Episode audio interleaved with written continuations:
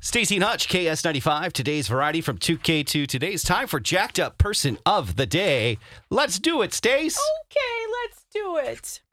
So Sarah Goodwin says her three children, who are six, nine, and thirteen, along with a few friends, um, a- uh, used some chalk to doodle on the sidewalk, and so they drew a hopscotch grid so they could do some playing. As out there. kids do. Yeah, My it's daughter fun. drew one the other day. Yeah, did you? Yeah. It's well, a I, good- yeah, I didn't do it. I, I hate hopscotch. It's a good time. No, great time. Right. So, anyways, so they're playing. And unfortunately, Sarah says that some of her neighbors decided to call the housing association Oh, stop. and also the local police because they needed to report the chalk drawings as vandalism.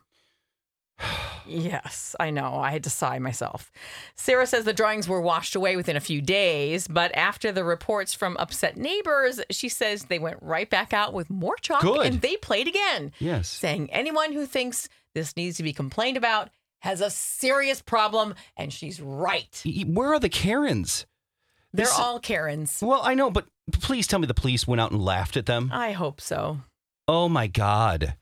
Let's people, play them. a you know what jingle. needs, needs to happen to these people? Their phones need to be taken away. Their phones need to be taken away so they cannot call the police anymore. And if something happens, where?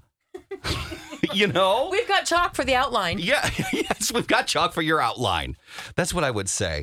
Stacy and Hodge. Oh, I forgot to play this.